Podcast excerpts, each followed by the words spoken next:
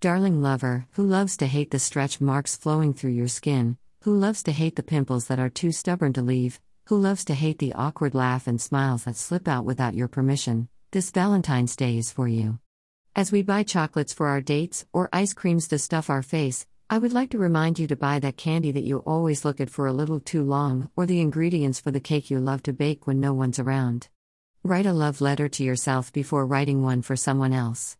Stand in front of the mirror and give yourself the sweetest, cheesiest compliment you can think of. I know it's hard and scary, and sometimes it feels like the world will end before you can do it, but try. For this Valentine's Day, try to love yourself. Try to love yourself with the intensity and passion no one else ever could. Let's be honest, love is hard. It has been romanticized by movies and TV shows, but we all know love is the hardest thing we ever do. So I know that we can't fall in love with ourselves in one day, but one thing that we can do is start. This Valentine, I want all of us to take a minute and try to appreciate everything our body has ever done for us. Ever since we came into this earth, it has been fighting to protect us. Healing the cuts, killing the viruses, showing us dreams as we escape into the night.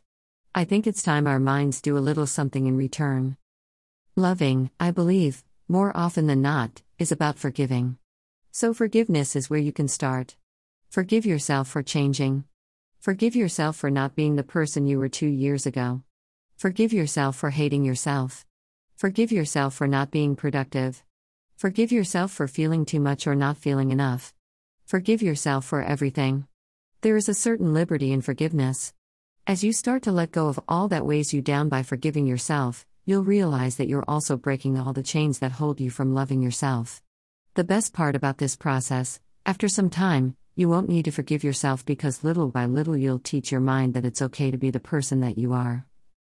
I, similar to everyone else, have never really loved myself to the fullest. I'm trying, yes. However, there are days when I hate the way my body looks, the way my hair falls to my face, when my own voice sounds like the fresh chalk screeching against the blackboard. The best advice that I got that I still use on days like these is to be ruthless gently. When you're staring in the mirror thinking about all the wrong curves and scars on your body or staring at the wall while your mind lies to you about how you're not enough, you've got to get inside your mind and scare those thoughts away, and you have to do this with a gentle sort of ruthlessness.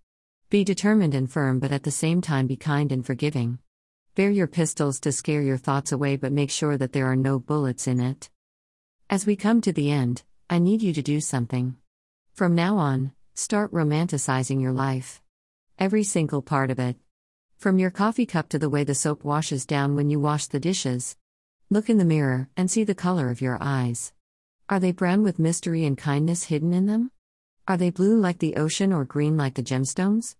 I need you to look for things inside you and around you that you can fall in love with. Just one thing, and I need you to keep looking until you find it, no matter how long it takes. Do that for yourself, darling, because you deserve it.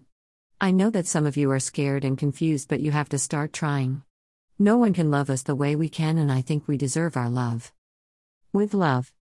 Someone who cares.